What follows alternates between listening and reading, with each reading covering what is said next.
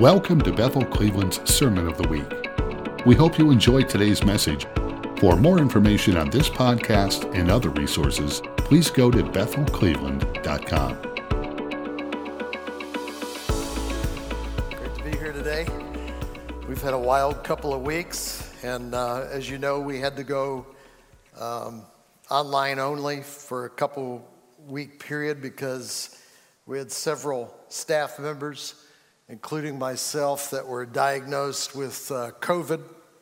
So that kind of brought some things to a shrieking halt for a few days as we went through the processes that the government's asking us to do. We did that. And by the way, uh, we had our whole staff tested. Uh, most everybody's coming up negative, but just wanted you to know that we're going to uh, start again with uh, in person services next Sunday. So thank you for joining with us today. I'm feeling great. Cindy's feeling great. We're all on the mend and, uh, and doing really good. So um, turn with me, if you could, to John chapter 14.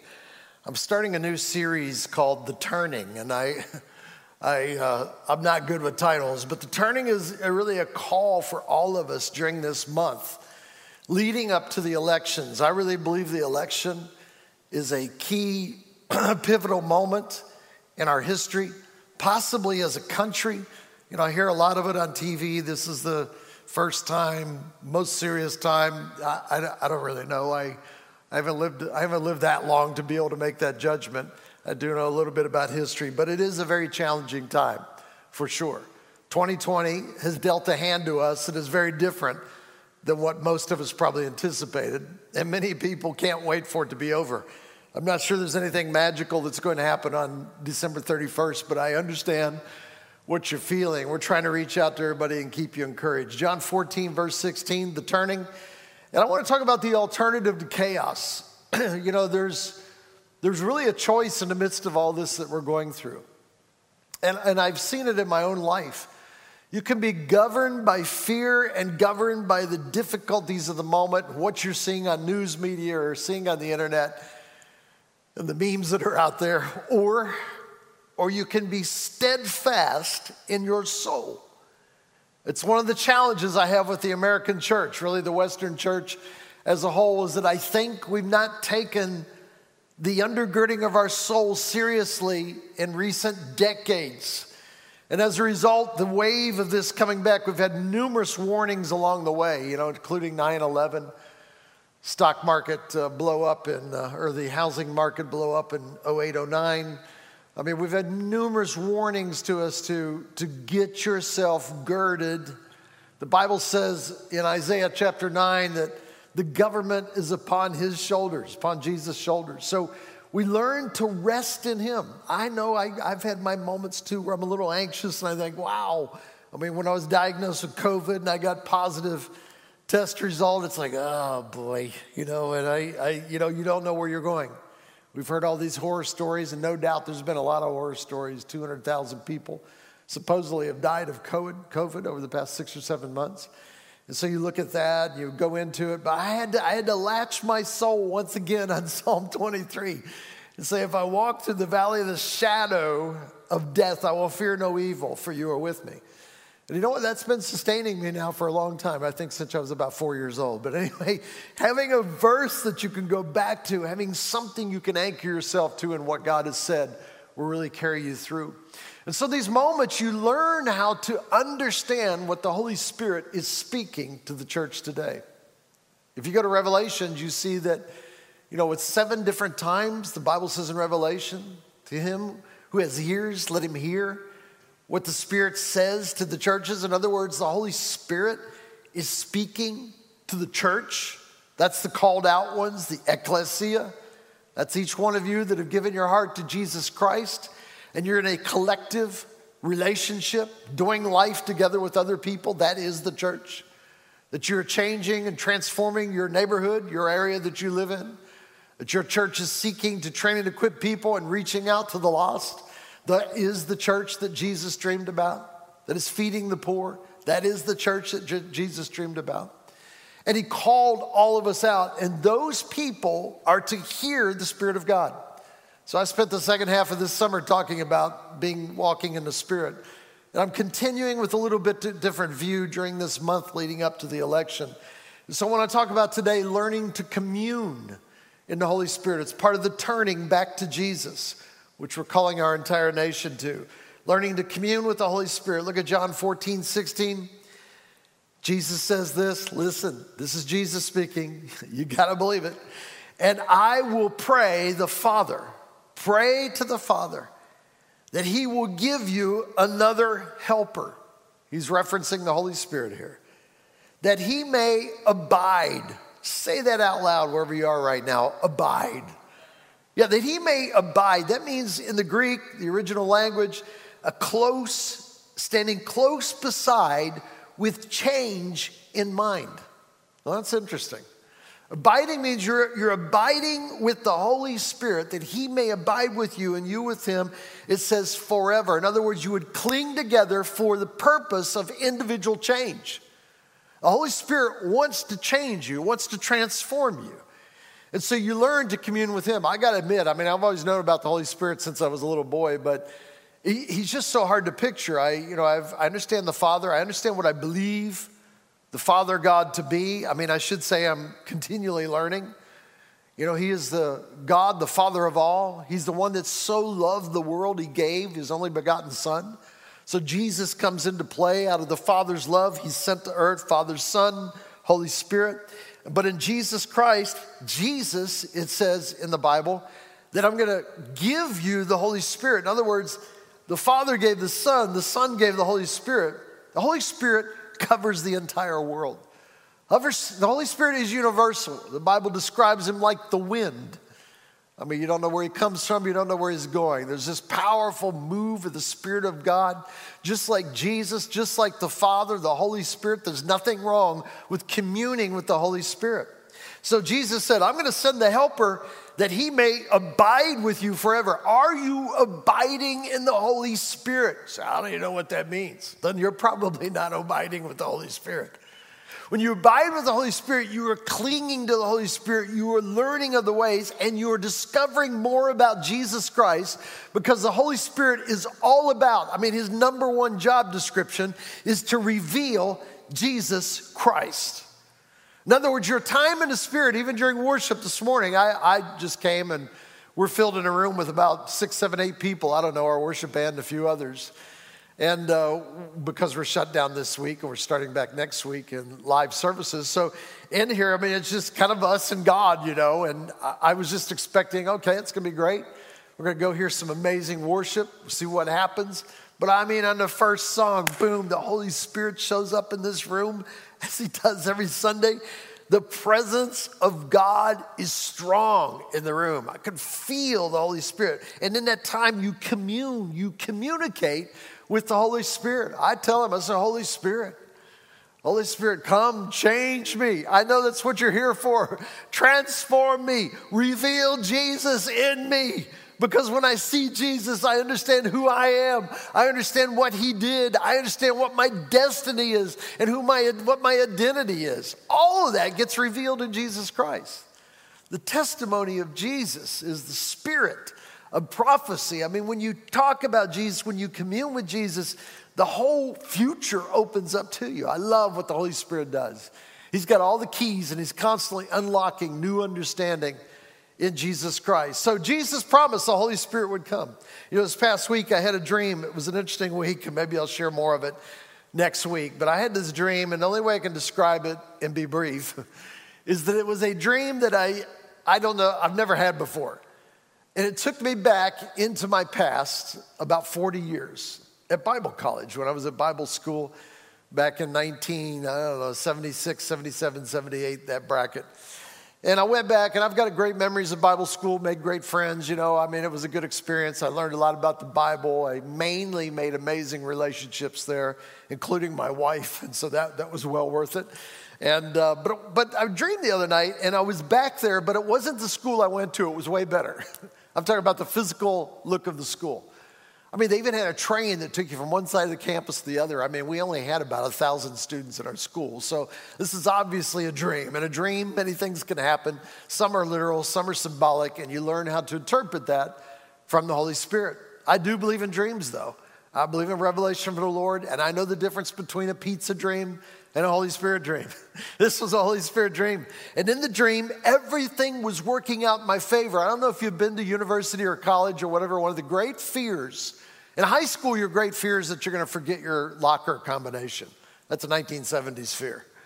You know, but in college and seminary, you have concerns and fears that you're going to get the right the classes. What are the classes going to be like? Are you going to remember to go to them? Are you remember? Are you going to be able to do what you need to do? But in this dream, in the midst, the beginning of the school year, there was nothing but favor attached to this dream. I mean, it was kind of funny in a way. It gave me a feel of what absolute favor feels like in that environment. I mean, I had no worries at all. In fact, I knew that I could take my time and I would not be late for class, regardless of how much time I took. That's crazy. That's not, that's not natural. We're confined by time. But I had that, I had that sense like there's no worries. I mean, I got all the classes that I wanted. Every class I asked for, I got in this dream. And I looked at my phone. Of course, I didn't have cell phones back in the 1970s, but hey, in the dream, you can do anything. And I looked at my phone, and it was auto populating, automatically populating all of my classes onto my phone. I saw it happen right in front of me. It was so easy, the schedule would be there. And I'm sitting there, and I see this beautiful uh, young lady next to me who turned out to be my wife, Cindy. And some dude on the other side came over and sat down between my wife and I. And I, remember as clear as a bell, I just went and took him by the shirt and, and kind of pulled him back to the other side and went back and sat where my wife was. Like every normal conflict just had easy resolution and favor upon it. And the big favor on that is the, is the dude didn't stand up and resist me. He just stayed on the other side because I was claiming this woman as my wife, 1970s type stalking, you know. And anyway, uh, so I did that. And, and, then I heard that Chris Conley, who used to be with us on staff here, he's now in Memphis, Tennessee, that he had just been appointed as the, the president of the school. And I thought, this is great. I know Chris. You know, and so I'm thinking all this favor stuff, I could go on and on. It was just like I witnessed to people that were non Christians. They began to weep. They received Jesus Christ. It was one of those times that right in the midst of this amazing, favorable moment, I hear, it's my phone, not in the dream, in real life. And so it took me out of the dream. And I woke up like, oh, I mean, there was one of the dreams like, Lord, could I live there for a while in that dream? That's just amazing, you know? And so I looked at my phone and it was from a friend of mine. I thought, oh, you know, it was actually a little later in the morning because I was recovering from COVID. I was really tired, you know, and I, I looked, at, looked at my phone and it said, uh, my friend was sending me a free uh, invite to a wealth with God event. I mean, it was, it was that took me out. It was like the Lord was bringing me out of the dream into the present with a promise of something free that would create wealth. And I thought, this is just a picture of God. When that happens in my life, I always know that whatever my daily reading is in the Bible, I read this through this book that gives you portions of the Bible every day. I knew that my daily reading would contain something to affirm what I just experienced. Now, if you don't experience these kinds of things, I, am sorry. I mean, I, I, I think Holy Spirit is way more involved in your life than you probably know. And if you will stop and begin to commune and recognize, and I don't always do this, but sometimes I hit it, commune with the Holy Spirit, you realize Holy Spirit, you are working in and out of my life on a continuous basis. And so, sure enough, I opened my reading for the day. It was in Philippians chapter 2, and it said this It said, Therefore, Philippians chapter 2, verse 1 and 2. This is confirmation of my dream. Now, this is a wild confirmation. You won't get it. Uh, interpretations sometimes are like that. They don't directly apply, but to the person, it's like, yeah, that's, that's what God was speaking to me. Verse 2, 1 and 2 says this Therefore, Paul speaking, if there's any consolation in Christ, if any comfort of love, if any fellowship of the Spirit, if any affection and mercy, fulfill my joy by being like minded, having the same love, being of one accord, of one mind. Now, I read that, and the reason it hit me is I, this fellowship of the Spirit, I'm sure I've read it many times in my life but because of things that have been going on in my life, I was drawn to it. Has that ever happened to you? You're kind of drawn, like, wait, wait, wait, what does that mean? Fellowship of the Spirit. It literally means it's the word koinonia, which is communion, community, fellowship, friendship. So, Paul is saying here if there's any consolation in Christ, any comfort and love, any koinonia or communion of the Spirit, fulfill my joy by being, in other words, this communion of the Spirit brings like mindedness, same love, one accord, one mind. Now, the reason it hit me is just a couple days before, over in the Second Corinthians, my daily reading took me to a similar phrase. Only in some brief study did I realize these are two spots that the Lord was highlighting to me. The only place that they occur in the New Testament where it speaks of this communion with the Holy Spirit. And that communion with the Holy Spirit brings sameness brings oneness, brings a unity of heart, brings a stillness of mind. When Jesus was promising the Holy Spirit, it was because he wanted us to get it together. That the Holy Spirit would bring a communion, a commonality between us and God. That the Holy Spirit would move through our lives on a daily basis, on, a, on an hourly basis, on a minute by minute basis. I anticipate the Holy Spirit now when I go to a place. I think, okay, what are you doing? You know, communing with Him. What are we going to do? Is there anything I need to do here? What's on your mind today? In Second Corinthians, the second verse I want to read to you on this says, Finally, brethren, farewell, become complete, be of good comfort. This is verse 11. Be of one mind. You get this? Be complete, be of good comfort, be of one mind. Live in peace, and the God of love and peace will be with you. Greet one another with a holy kiss, except for 2020, just letting you know that. All the saints greet you. Verse 14. The grace of the Lord Jesus Christ and the love of God and the communion of the Holy Spirit be with you all. Amen. The communion of the Holy Spirit is related to oneness and peace. If you feel peace is being disturbed in your life, I got, I've got a remedy for you. Try it out. Commune with the Holy Spirit. What does that look like? It looks the same as walking with Jesus in the cool of the day. You recognize when you're with someone and you relate with them, you call them out by name. So I go, Holy Spirit. I've been practicing this a long time, ever since I read Benny Hinn's, ben, Benny Hinn's book back in the, I don't know, 1980s or whenever, Good Morning, Holy Spirit. It was, the, it was the first book in a long time in charismatic circles that really addressed the relationship of one person toward the Holy Spirit. And sometimes we don't think about it. We come, we pray in the name of the Father, in the name of the Son. We forget, though, sometimes the Holy Spirit that we can commune and talk with the Holy Spirit and say, Holy Spirit, help me in this moment. Holy Spirit, help me with this business deal. I was playing golf with one of my coworkers, Jerry, the other day, and I joked. I, I, mean, I wasn't playing very well, so I, first thing came to my mind is Holy Spirit. I mean, I know it sounds trite, but I walked up to the tee and I, I held up my club said, Holy Spirit, I need you right now. Touch this club. I'm surprised lightning didn't strike the club. But anyway, I got up there and hit a really good ball. But I, am going to do that now on every, on every hole. But anyway, there's this, there's this sense of the communing with the Holy Spirit in our daily walk. If your spirituality is attached to Sunday morning only, you have bought something that possibly is a religious spirit. Now, I say that with all respect because I've, I've done that.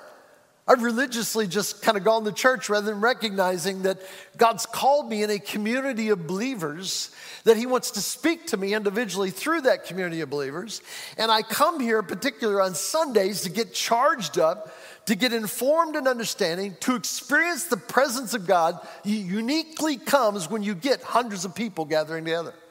There's, there's a, an intensification of the power that is released in a group of people worshiping God. And as you learn to love one another, the Holy Spirit begins to work through you and transform you into the very image of Jesus Christ. And so you come to that place. But here's what I'm finding about the Holy Spirit the Holy Spirit will help you in your major decisions in life. Uh, my dad, who, you know, didn't come to know Jesus Christ until he was, uh, until I was 19. So it was kind of later in his life. I think he was 47 years old. And uh, I'll never forget, for a while he was doing real estate. He was learning real estate. He's transitioning, he was retired actually and he was going to own a bunch of properties and, and rent those out and so forth. So he, He got into real estate so that he could learn the ins and outs of everything that happens. And, and when he would close a deal, I I've been with him when it happened because I was one of them. I bought a house and he was my realtor. And when we come down to signing the documents, he had the documents there and he would tell a person, say, Look, I, I'm a believer, I'm a follower of Jesus Christ. Would you mind if I bless this agreement? And I watched as people that maybe had no clue about God, no understanding, but they were reverent enough to say, Hey, I'm making a major decision. I would like some kind of a priest or someone to bless this. And he would lay hands on it. He'd have them lay hands on it too. Now, everything he did was evangelistic. And so, as he's praying over the contract, he's also thanking God for the contract that he made with us through Jesus Christ shed blood. So he's communicating in his prayer to them. He's, he's winning them, Lord. Many of them came to the Lord as a result of it. But I saw from them, I thought, that's brilliant. It's brilliant just to bring the Holy Spirit into your daily events, your business deals. The car you're trying to buy, the house. I know, I know there's Christians out there saying, God doesn't have time for all that. Oh, he does. He does. I mean, he may be dealing with things in Afghanistan and Pakistan and India and Europe and other places around the world, but you have a limited God if you think that he doesn't know everything that's going on in your life. But the Holy Spirit was released so that he could flood the world, that he could empower you, he could reveal Jesus Christ to you so you could be transformed, so you could be changed into what? Into the image of Jesus Christ.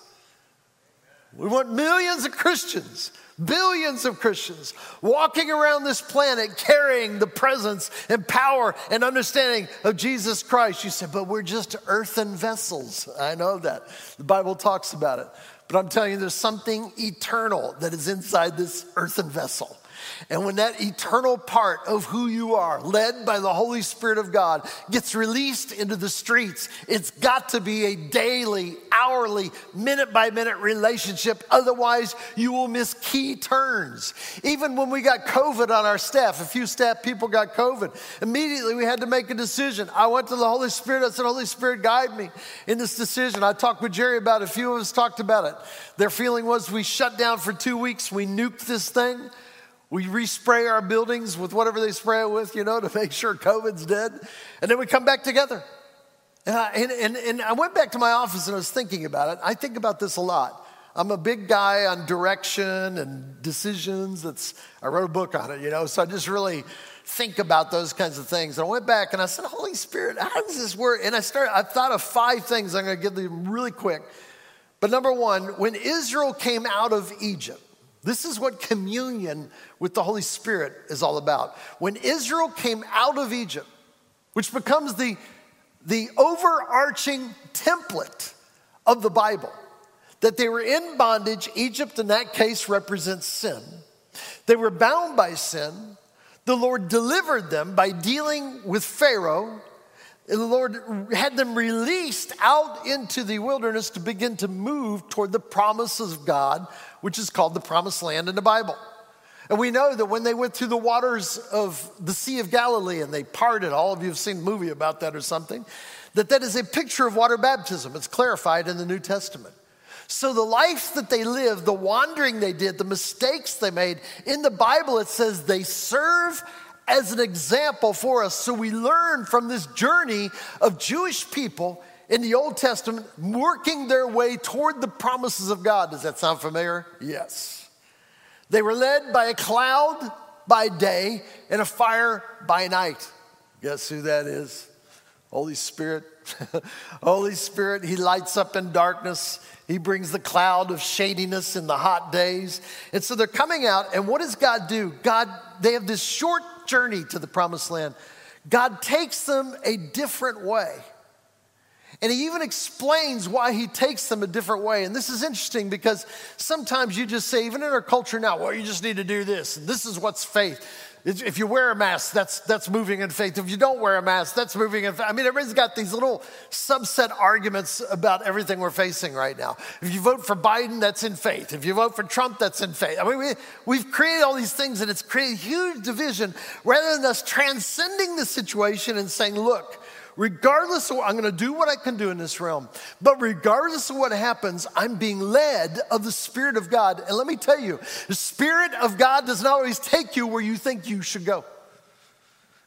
Did you know He knows more than you know?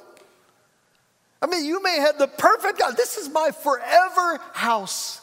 I love it. I can't wait. To, and you feel this check in your spirit. You know what that is? That's Christianese.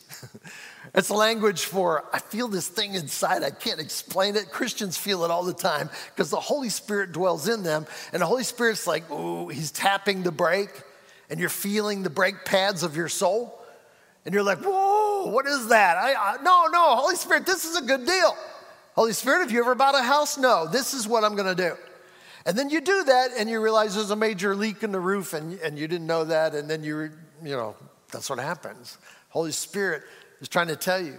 You get with somebody and think, this is the person I want to marry. And then you feel really good about it. That's the Holy Spirit. No, feeling good about it is not necessarily the Holy Spirit. There's a whole lot of factors in marrying someone that you're going to be with your entire life. I see people that have just flippantly married someone and then they, they wake up somewhere down the road and they're like, What in the world did I do? I, and then they say, I tried to follow you, God, and what I did. And then they get angry at God. God's like, I had nothing to do with this. I mean, the Holy Spirit is there. You say he, he's concerned about those decisions. He, yeah, you got to learn to commune with him. You got to learn to be in the presence of the Holy Spirit. So, Israel, they take the long route. Why would God have them take the long route? Why not the short route? Why didn't Moses argue with him and say, Lord, I, I lived out here for 40 years? I mean, I know you've been all over the world. Maybe you don't know the geography here. I do. And Lord, if we go this way, we're going to be in the land of promise in probably 30 or 40 days. Carry these two million people over there, would be great. And the Lord says, No, I want you to go in the opposite direction and take a different route. Why? And then we find out in Scripture, and this is what's puzzling about the Holy Spirit and His ways. Because if they go in the short direction, they will face war. This is what God says. They will face war and they might change their minds about trusting in God. So I'm going to lead them out in the wilderness and train them and teach them how to follow the ways of God. You ever had God take you the long route? I have. I have. And I, you know, argue with him. I go, Lord, this doesn't make sense. Lord, this is not the way that you get there. I know how to get to Pittsburgh. You get on the toll road on Ohio Turnpike, you drive two hours east, and you're in Pittsburgh. Why are we heading to Columbus when our, when our destination is Pittsburgh? It's the Holy Spirit. He knows. He knows. Now I read this and I go, well, why should, who cares if we face war? You're with us, you can defeat him. Isn't that a, a legitimate argument? If God be for me, who can be against me? I mean, Moses could have used scripture to argue with God and say, we want to go the short path. But for whatever reason, in the midst of it, God avoids difficulty in order to give training in your soul. Let me just tell you, during this whole COVID thing, these people are being absolute this and this is what you should be doing and that's what you should be. I'm talking about Christians in the church. The Holy Spirit does not always choose the easy route. And sometimes the Holy Spirit actually calls us to move within the systems that are here on earth and not to resist them. And so I look at that and I think, okay, well, that's really interesting. Acts chapter 11. Uh, you don't need to turn there, but in Acts 11, there's a plot to kill Paul. So, to avoid trouble, now think about this is Apostle Paul. Why should he be concerned about any disruption in the plan? Why did he not just say, Look, I'm the Apostle Paul? And if, it, I mean, Jesus, when Jesus was about to be thrown over the cliff, do you remember that story? The Bible just simply says, and he walked through the crowd and, and they didn't know where he was. What does that look like? I mean, Jesus in the middle, oh, he could have like flown. Angels could have plucked him up, put him over the crowd that was about to, the, the fire god could come down and consume the entire crowd. We all have enough Old Testament examples to, to figure out what could have happened here. But Jesus just slips through the crowd. Why didn't he resist the crowd? Why did he come against them? He just slips through the crowd. I'm telling you, there's times during this COVID experience, during this election, we just need to slip through the crowd. Don't make a big deal out of it. We're being led of the Holy Spirit. I don't need to defend everything that I'm doing. I don't need to post something on the internet so everyone knows what I think. I'm being led by the Holy Spirit, and sometimes you just kind of slip through the crowd. So, what did Paul do? They put him in a basket and dropped him over the wall to avoid those who were trying to get him. You know what they'd say in the church today? They'd go, Paul, where's your faith?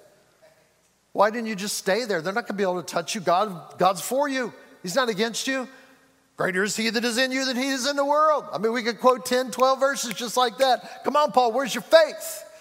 Somehow in Paul's mind, he's able to calculate this is not worth the battle right now.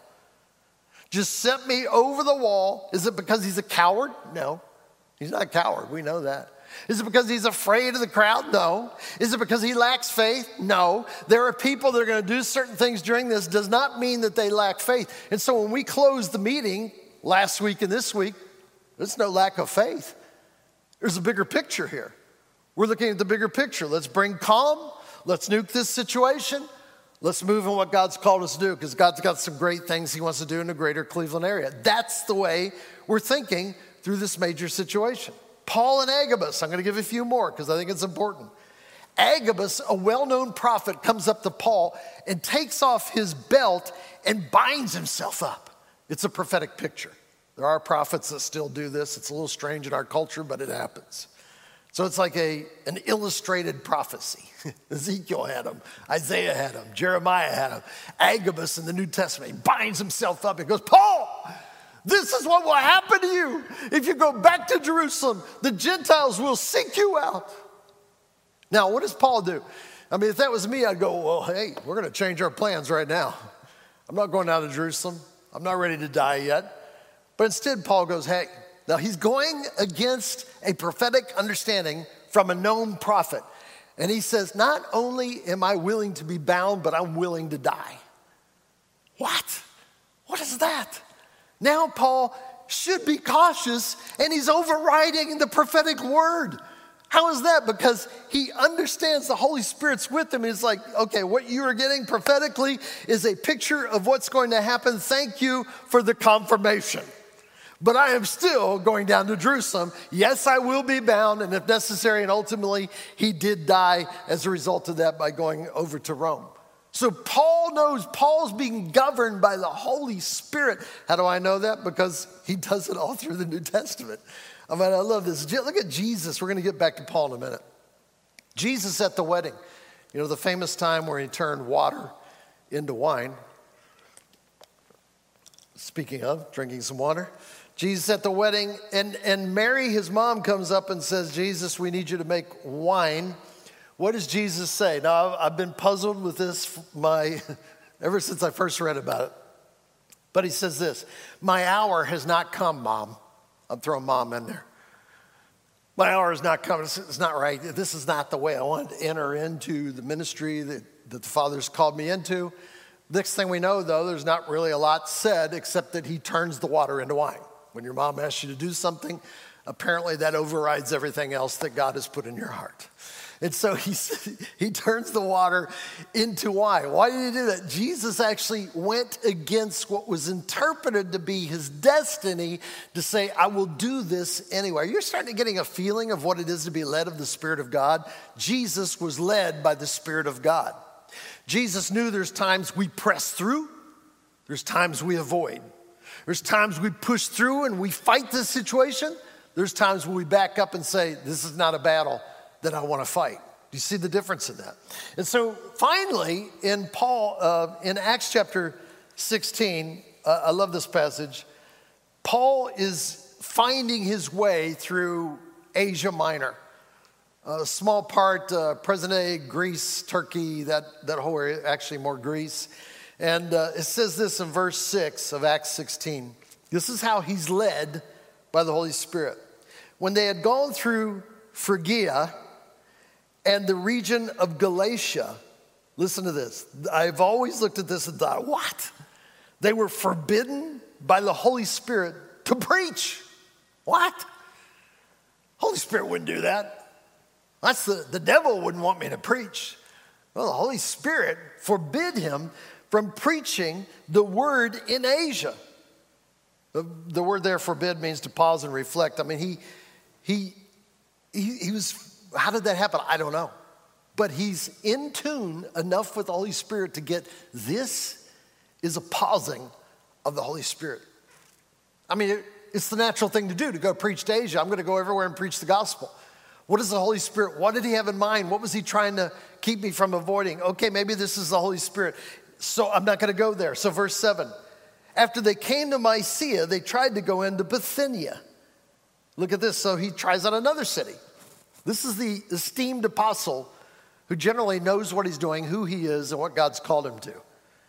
And so he gets over to Bithynia, but the Spirit did not permit them.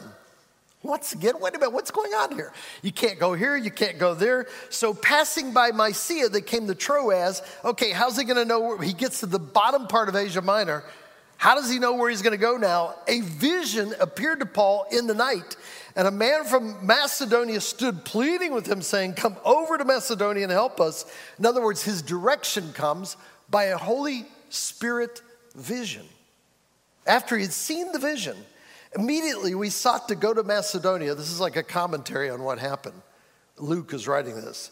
He says, immediately after the vision, so the vision directed them. Immediately, we sought to go to Macedonia, concluding that the Lord had called us to preach the gospel to them. So the Holy Spirit says, No. He says, No. They get a vision, let's go. This is the life of the Holy Spirit. He's going to say no certain times, and you're going to say, That makes no sense. Why should I not take that million dollar offer that I'm getting? Because it's going to destroy your family. You just don't know it yet. I'll open something up different. I mean, do you understand the, the undergirding you have to have to say no to something that is naturally very attractive to you? Even someone you may love, your, your desire, you want to be married to them, whatever it might be, and you just feel that check of the Spirit that says, This is, this is not right, this is not the one. And you can say, Well, Lord, I check all the boxes. And I mean, you, you learn to discern that. If not, you reap the rewards that are not good in your life. So, this communion with the Holy Spirit is absolutely necessary for us to have the free rein and the success that God's called us to in life. You know, that, that Holy Spirit relationship uh, is challenged at times by our own sin. I wish I had more time to go into this. Maybe I will next week. But when you start to get your life involved in patterns of sin, even as a believer and a follower of Jesus Christ, whether it be some of the big sins we think about, you know, fornication, adultery, or anger, gossip, slander, even those things, when that becomes a part of your personal soul infrastructure. It grieves the Holy Spirit. Now, the Bible is very clear on that. It says that in numerous uh, places throughout the scripture. And David, as we know, got involved in an adulterous relationship. He just kept disregarding the voice of the Lord, plowed through with what he wanted. And when he came to a point in desperation, Psalm 51 was written, where he says this Create in me a clean heart, O God, renew a right spirit within me. Do not cast me away from your presence. See, he's understanding. The man after God's own heart understands separation can take place. The communication lines can be cut between you and the Holy Spirit because of our own choices, our own sin, our own passion to justify what we know is wrong. Do not cast me away from your presence. Listen to this. This is what's important in his mind. In the Old Testament, do not take your Holy Spirit from me. I can't live without the Holy Spirit. Restore to me the joy of your salvation and uphold me by your generous spirit. That's our cry to the Lord. That's our passion for the Lord. I'll close with this Joseph, the, the father, earthly father of Jesus. We don't know much about him, but I've, I, this is normally something I'd talk about at Christmas time. But all that we know about Joseph is that he was going to marry Mary finds out she's pregnant and is ready to, what the Bible calls, put her away, or it's a separation, uh, uh, pre marriage separation, saying, uh, because this woman has been with another man, we will not get married. But the Holy Spirit shows up in the dream and says, This child was conceived by the Holy Spirit. I mean, it took a dream for him to be convinced of that. And so he married her. He went with that dream. It turns out there's four dreams that Joseph has to, to marry Mary, even though she's pregnant. Do you understand the ramifications of that? As a man or a woman, I'm going to marry someone that, in the natural and societal look, has been with another man, but I'm believing that she has not been with another man, but actually, this is the seed of the Holy Spirit that's put within her. What? Yeah, I'm changing my life. I'm making directions and decisions because of that. Number two, the baby is born. Holy Spirit comes to him in a dream again and says, Escape to Egypt. What? Holy Spirit, why would he tell me to escape? We'll stand with this child. No, child, no harm's going to come to this child. I'm going to stand right here. Herod is going to collapse because of this child. I'm going to stand in faith and believe. Yeah, okay. Okay, but the Holy Spirit says, no, no, we want to move you over to Egypt. Do you understand that sometimes God moves you for your protection? Sometimes He shifts you, even though you say, well, I'm going to fight this out. Some things you're not supposed to fight, some things you're supposed to avoid because the Spirit will show you. Once you get a revelation of that, it's not just simple religious answers. You did this, that's not God. You do this, that's not God. This is God, that's not God. We hear it all over the place. I'm telling you, commune with the Holy Spirit. It's not about your feelings, it's about that gut understanding of communing with the Holy Spirit, knowing His ways, and making the choices like Apostle Paul, like Jesus, like you. He goes to Egypt a few years. Holy Spirit comes, says it's time to go back. Another dream. He heads back. I mean, he's totally led by dreams four times. That's all we know about Joseph. He starts to go back where the baby was born in Bethlehem, Jerusalem area. I've been there. You know, I know where he probably was. He's going back over there. And then the Holy Spirit warns him in a dream. It says, Don't go back there because they're still seeking you. Go up to the north. So he goes up to Nazareth and they settle there, of course, to raise their new son, Jesus led by the Spirit of God. Where are you? Is the Holy Spirit leading you? Is the Holy Spirit guiding you? Sorry, I'm going a little bit over, but I'm online only today, so I guess I can do that. Let's just take a minute, though, wherever you are, just kind of wait in the presence of the Lord. Are you communing with the Holy Spirit? Two places in the New Testament the communion of the Holy Spirit what does that even look like? What does it mean? Relationship, koinonia, closeness. You get to a situation where you say, Holy Spirit, I don't know what to do. I'll never forget when we bought our house here in Brunswick. We were fresh from Canada, 10 years in Canada, came back. Really, no money. The money we had was Canadian money, which was not worth as much as US money. I didn't have a job. We were going to start a church. They turned me down initially for a loan, but I found a house that a friend of mine had just built. And he said, Look, I can sell this to you. I'll give you a deal, all this kind of stuff. So we went in the backyard. I'm here I am. I'm 39 years old at that time, 39 years old. Stood in the backyard, bare ground. There's no grass or anything yet, no deck out there. It's a brand new house, no carpet on the floor, nothing. We toured it, thought, wow, this is my dream home. This would be a great place to raise my kids in. Got a little lake in the backyard. It was a park nearby. It was amazing, you know. I thought this would be on me, but I had friends, fortunately, that were hearing clearer than me. They said, let's claim this in Jesus' name. I'm oh man, I don't, I mean, I believe in claiming and everything, but I don't, I don't know. This is like, I don't want to get myself in a bind. I don't want to become a financial situation, you know, but, but I agreed with them. We, we stood out in the backyard of a place I did not own yet. It was barren. It was going to need a lot of money still to get it up to being in the neighborhood, you know. It was way beyond anything that I owned in Canada. It was, it was 50% more than what I had in Canada. So I'm like, Jesus, this is, and I don't even have a job, Lord. I'm, I'm depending on a church growing. I mean, you can't imagine. I got four children. I'm married. You know, what we to do? I, am responsible for this. But when we prayed in the back, something clicked in my soul, even though it was an impossibility. It was the Holy Spirit saying, This is good. Go ahead and claim it. So I spoke those things which are not as though they were. That's what you do in the spirit. Within days, they called me back and said, Look, we had a meeting, whoever decides these things, the bank. They said, uh, You know, your numbers don't come up to where they need to be, but someone on the team, the banker's team, said, Let's give this minister a shot. Let's, let's, let's loan him the money. They loaned me the money. We've been living there now for 24 years, raised my kids there. So, you know, it's just been an awesome homestead for us that we're so thankful for. Learning the communion. I wish I got it every time, but I don't. When I dreamed that this week, I thought, Lord, I want to live in that place where everything, the favor of God, it's different, but it's just all you feel because you're moving in the Spirit. It's living a favored life of being led by the fire and by the cloud. So as we just wait, I don't know what you're facing right now, but let me just speak into it. Let's do a little activation. Let's just say, Holy Spirit, come. Come into my life right now. Let him do it wherever you are right now. He's here in this room, I can tell you that. Come. Holy Spirit. I know we're late. It's 1207. You don't have to eat till 1230. Just wait a few moments. Ephesians 5 says this.